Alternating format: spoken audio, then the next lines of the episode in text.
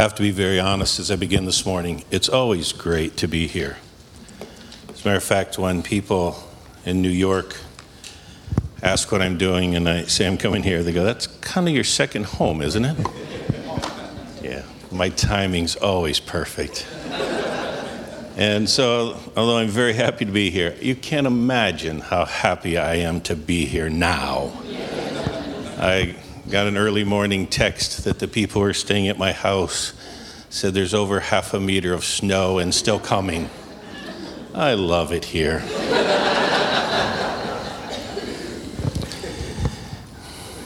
Besides you all, there are other, there are other perks. I talked to you this morning about your heart. In the midst of uh, most weeks, a lot of us never even reference it. We just don't. Unless you're going through a tough thing in life and you talk about your heart's broken, especially those of you who love, your heart's always broken. Or your heart's saddened. But there's so much more to it than that. So let's talk about developing the heart. Because sometimes it feels, as you listen to people, like it has a mind of its own. It doesn't.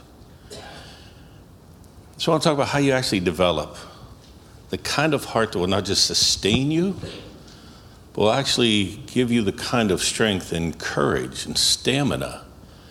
It won't just get you through life, but it'll actually carry you along very well. The spiritual life, of course, revolves around the condition of the heart. Jesus made it very clear. One of his memorable teachings of the parable of the sower. It's the same seed, the same concepts, the same thought processes land in so many people's minds. But when it comes time to assimilating that into their life, it's the condition of the heart. He said, for some, it's sort of hard. Some, it falls on his terms, fertile soil and just flourishes and grows. It's the condition of this heart that makes the world a difference, the kind of life you have. And again, not a conversation you have most weeks. So I wanted to have it with you today. It's about the heart. I love this passage. It's one of those insightful proverbs. that says, above all else. Now, anytime the Bible says this one, above all else, it means pay attention. This isn't one to just sort of pass over, but above everything else. He says, guard the heart not in a protective way, as some of you have become accustomed to. You protect that thing as if somehow you can control your life, your feelings, your environment. Above all else, guard your heart, for it's the wellspring of life. It's where the best of who God is within you and the best of who you are inside of you gets to just spring forth. Now, you live in this desert climate. You know that. However, when you find a spring, you go all over WA, you find a spring, people have known it's there for a long time. They've been drawn to it. It's the place where life is very different than when you're in a place without a spring. Get the picture. It's in your heart that's the actual wellspring of life for you. So, whatever it takes to make that a really great place, do it. We'll discover in just a minute. Do it with all your heart. It's the wellspring of life. The heart is a place of affections. Paul, who writes part of the New Testament for us, those of you who've been around church just reference the Apostle Paul, and those who are newer to faith go, What's this apostle thing? Do you have any of those? They scare me. So we'll just call him Paul. Paul, who sounds like a lawyer when he writes the book of Romans, in Philippians, sounds like this sort of overly affectionate parental figure. And he says, It's right for me to feel this way about you.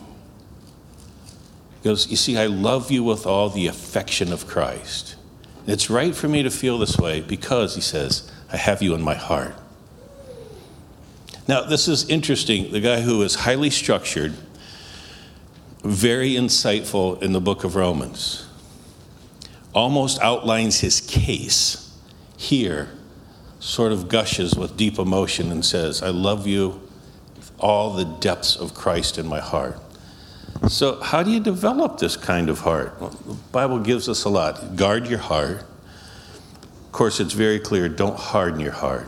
Easy to say, but when you go through some of life's tougher moments, hard not to sometimes.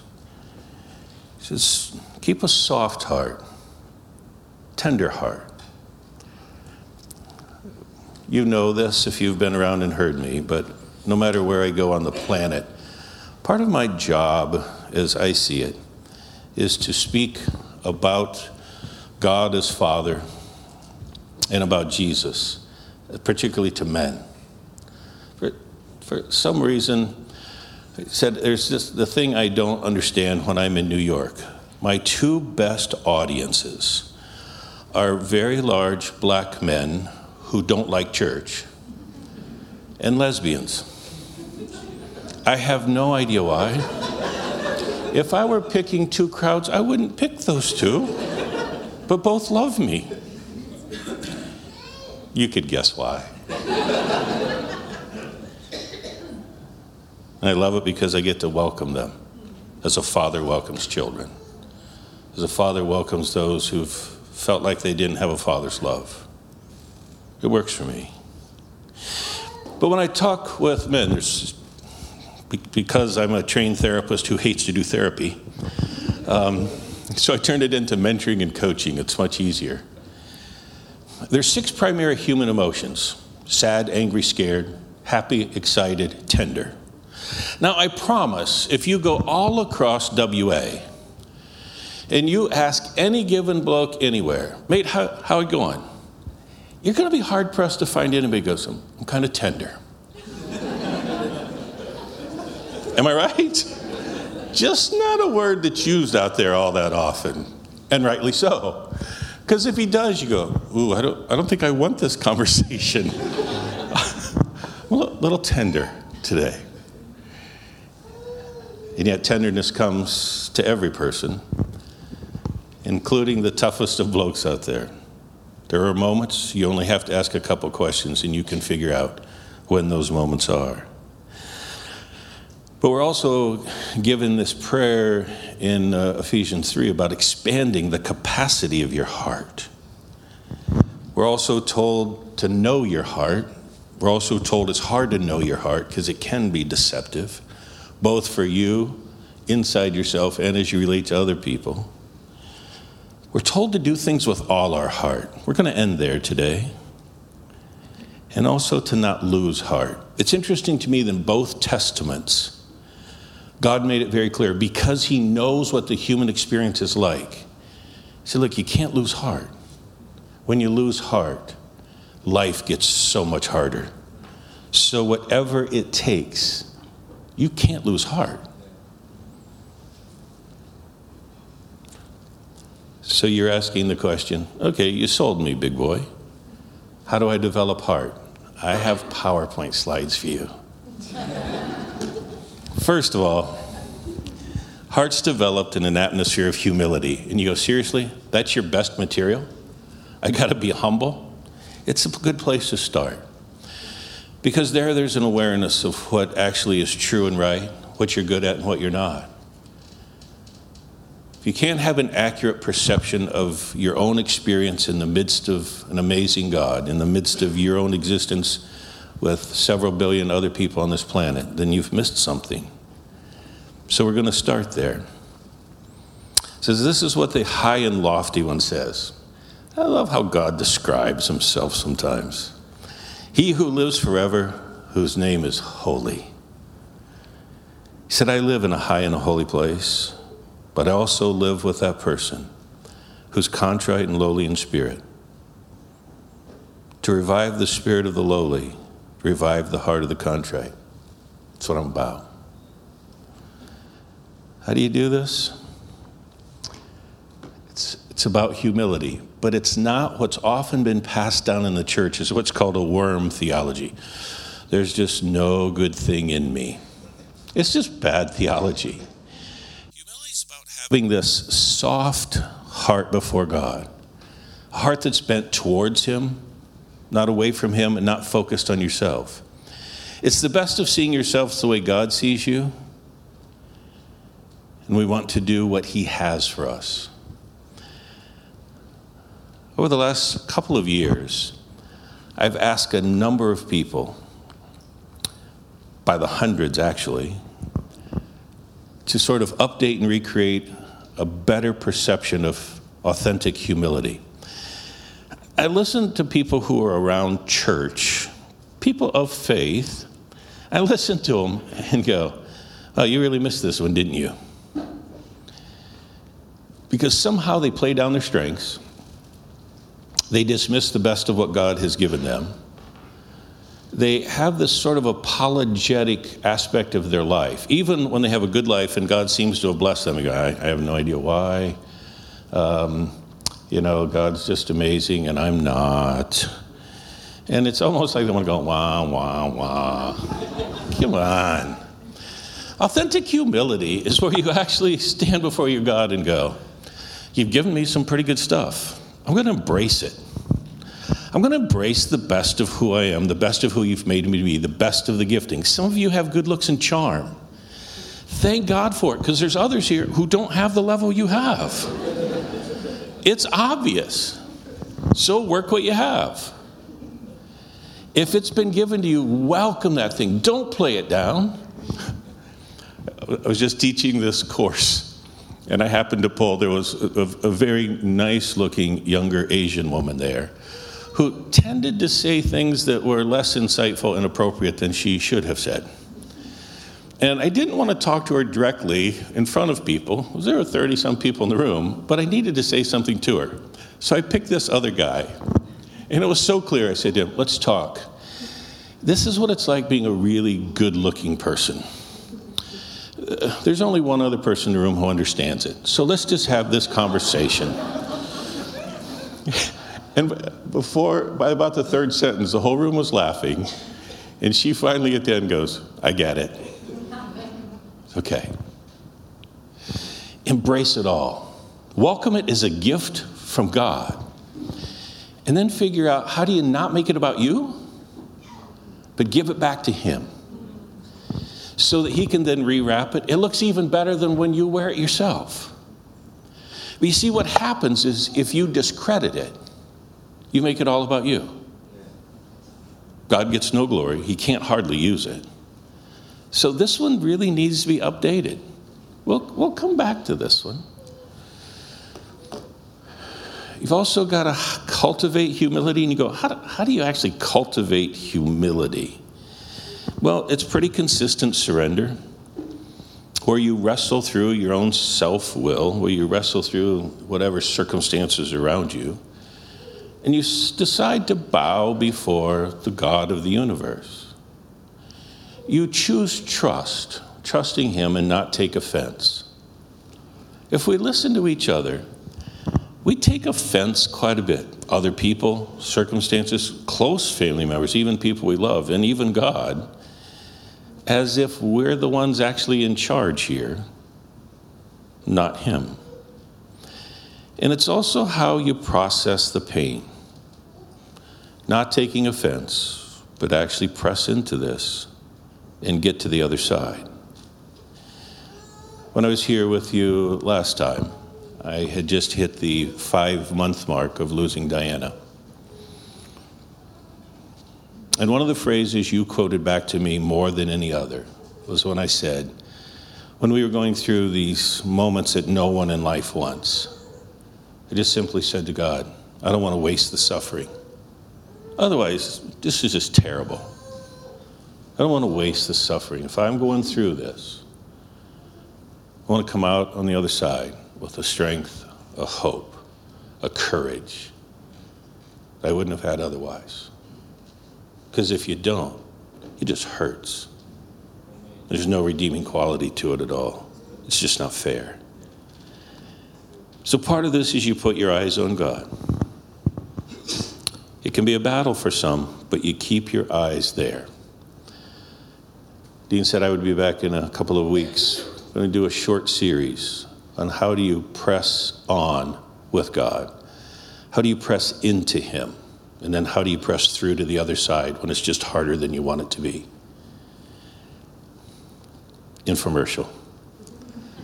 Secondly, the heart is developed in pain that's properly processed. This is where it really does get difficult. It's when we allow pain to pierce your heart instead of to harden it. If you haven't been there yet, it's pretty predictable that in this life, tough times will come. It's what you do with them that often defines the quality of your life. Now, I wish I could stand up here and tell you life is just fun. And it is, but there's these twists and turns as well, and it's how you deal with those. It's when you choose piercing. This is an odd one. You see, pain has the capacity in the heart to either pierce it or harden it. And it's kind of a choice you have to make. I have a friend here. Some of you know him, my friend Alan. He's a good bloke. I love this guy. Forgive me for sounding so American. I love this guy.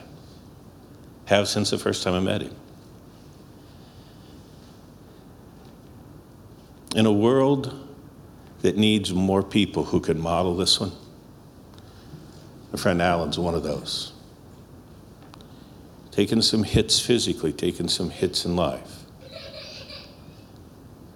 and is one of those people that's less, let the tenderness of the Father settle in, and there's not a hardness there.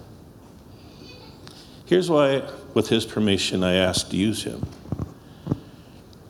Because in a, in a world, a culture, and in an, an emotional climate that you all live in here, where you're not supposed to rise above other people, this is a place to rise above that you'll be one of those people who take on the very character of the Father because you let the pain of your life pierce it instead of make you hard and bitter and critical and nasty.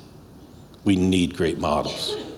And as I remind men in particular, our communities are looking for men of wisdom, but sometimes all we get is men with opinions.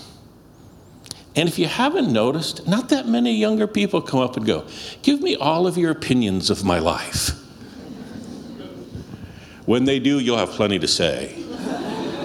I'm sure. But they'd sure love some wisdom. You get this one. So choose wisely. Choose very, very wisely. There's a talk that I give Gave it just recently to a group of about 60 executives who all lived in one sort of enclave part on the north side of New York City.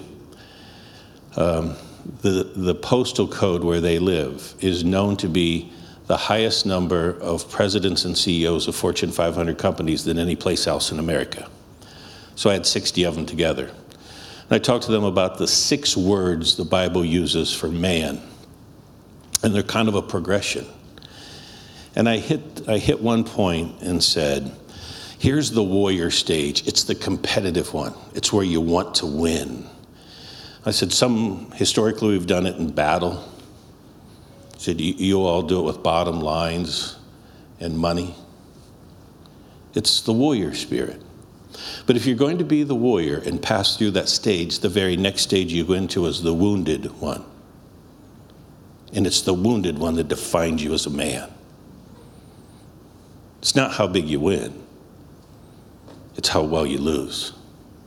And it's as you pass through that wounding stage that you cross over to be the man of wisdom or the sage. And you can't pass into the man of wisdom stage without the wounding. And so for those of you who are well into your 50s and you still have to win, make your losing. Now, at that stage, as a speaker, they either start to chant, Crucify him, crucify him.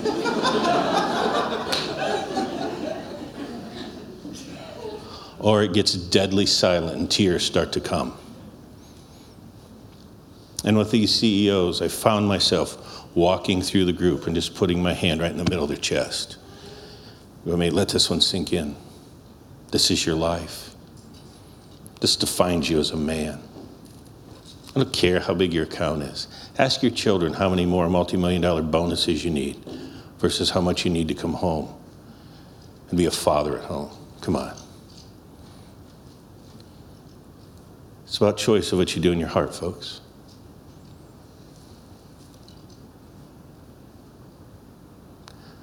Let it pierce. Don't harden it. Again, Paul in Philippians says, I want to know Christ and the power of his resurrection. It's a pretty bold statement. The fellowship of sharing in his sufferings, become like him in death, so that somehow I attain to the resurrection of the dead. It's when we process this pain well that gives us the outcomes. Now, very seldom in the two books of the Newer Testament do Paul and James sound alike, but here they do. Where God promises to redeem all things to make us more like Him. We have to choose to allow that pain to pierce our hearts, choose to trust Him, and to cooperate with a heart shaping process. So you let down your guards and walk through it with Him. People allow God to pierce their heart, develop an empathy. See, empathy is way more than compassion. Empathy is a capacity to value people as a father sees them, having God's heart for other people, representing Him well. When He actually does this well in your life, people actually use phrases like, you, you, you kind of carry His presence. When you show up, so does His Spirit. That's one of the coolest things a human experience can offer you. That as a mere mortal, you remind people of Him. It's part of this process. It's the capacity to understand the soul. But I want to make it so clear this is not just soft. Male or female, this is not just kinder, nicer, gentler at all. Because there's a courage and strength with it that sets you apart from other people. You almost become unflappable because you know the strength and the courage of God Almighty alone. I was doing some premarital counseling. This couple was older, both getting married for the first time.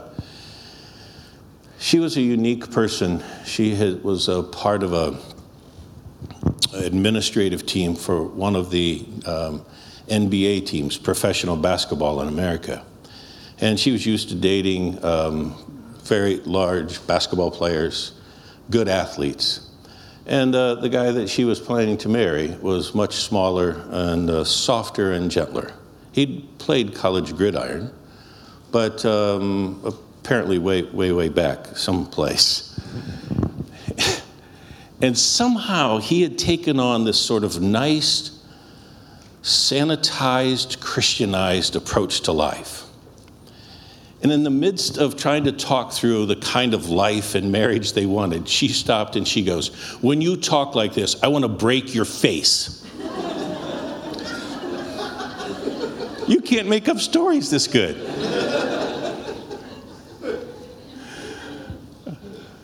I said, Go on. tell me more, tell me more. And she said, when you talk like this, it's hard to respect you as a man. And in a very soft little boy voice, he goes, Martin talks like this. she said, Yeah, but when he does, he's believable because it's got strength and courage. When you do, you sound like a little girl. Susan, be much kinder than that. Please? I'm, I'm working with you, buddy. I'm working with you. But she had a point. He did a sanitized, Christianized, and not believable side of this. No strength, no courage, no stamina. Soft. Wasn't believable. That's not what we're talking here. The final one is the hearts developed in obedience and repentance over sin. Now, all this means is that you don't hide, you bring everything into the light. You enter the no excuse zone, no hiding zone. You bring it out and bring it into the light. After moving Saul, we're told, made David the king. And God testified concerning him I have found David, son of Jesse, a man after my own heart. Notice the last phrase, that's the one we often miss. He will do everything I want him to do. Now, there's your phrase, folks. She'll do everything I want her to do. That's how you tend to the heart, that's how you develop heart. You see, the heart is developed in obedience and repentance. Listen one more time. You see, God calls David a man after his own heart, even though he didn't have one of those great stories of giant success. He was an adulterer, also arranged for a hit to happen. He was a murderer. So, what is it about the heart of David that allows him to have such a phrase after such failures? The key is this one He'll do everything I want him to do. Both in his obedience, yes, and even when he wasn't, he set the record straight. So, for any of you who are very grateful that you're not one of those kind of people, and you have some minor pride you're not one of those, get over yourself because it's in this authentic humility that you really get this. And for those of you who've wondered, will God ever be able to forgive me? A resounding yes. A resounding yes. This phrase, will do anything and everything I've wanted him to do. Let's go back to authentic humility. Whenever we take the Lord's Supper together, whenever there's communion, there's almost always something to leave behind and something to embrace. For some of you this morning, there's clearly something to leave behind. You know it, God knows it. The people closest to you know it. Don't fool yourself, leave it behind. With all your heart, leave it behind. There's also when you come to God as Father, there's also this opportunity to welcome something He wants to give you. You can ask on your own, but some of you have a hard time hearing and receiving. So it's probably good to have somebody listen with you and for you and maybe even speak those words to you. Embrace it. Embrace the best of who He's made you to be. Embrace it. And welcome it and then say yes to God. Now, I'm willing to bet in this audience, some of you, some of you are actual negotiators with God. You do this, I'll do this. God, please take care of this one. If you do, or when you do, then I'll. I don't know if you figured this out. Your arms are too short to box with God. You can't negotiate with the great God of the universe. You don't win. Besides, who, who do you think you are that you'd negotiate with God? Come on, I don't want to be around you when the lightning bolts come. no, it's not how it works. So say yes. Now, here's one I don't get. There's a lot of things I don't get. But I'm always fascinated by people who will get up early on a Sunday morning. What, you don't have like another life? What is this? You come here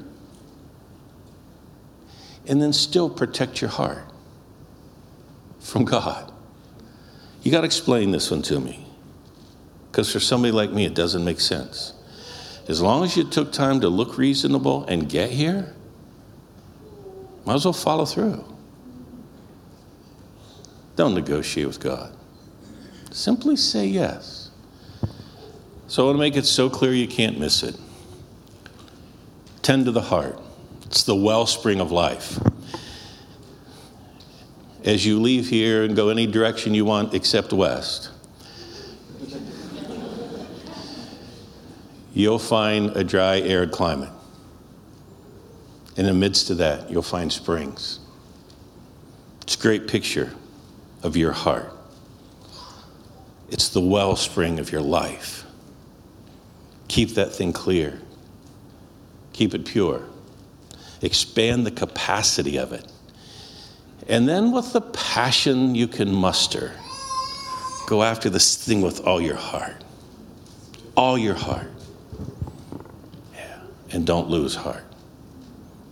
Here's what we're going to do this morning we will have on each side place for communion. We're going to ask you to come. We're going to leave the central center part here open for anybody who wants prayer. If you are one who either needs help praying something out of your life or something into your life, it's a great place to do it. And if you'd like somebody to do it with you, just sort of stick up your hand and there'll be somebody. Otherwise, they'll leave you on your own. It's a great day to connect with God. Pray with me. Pray with me, please.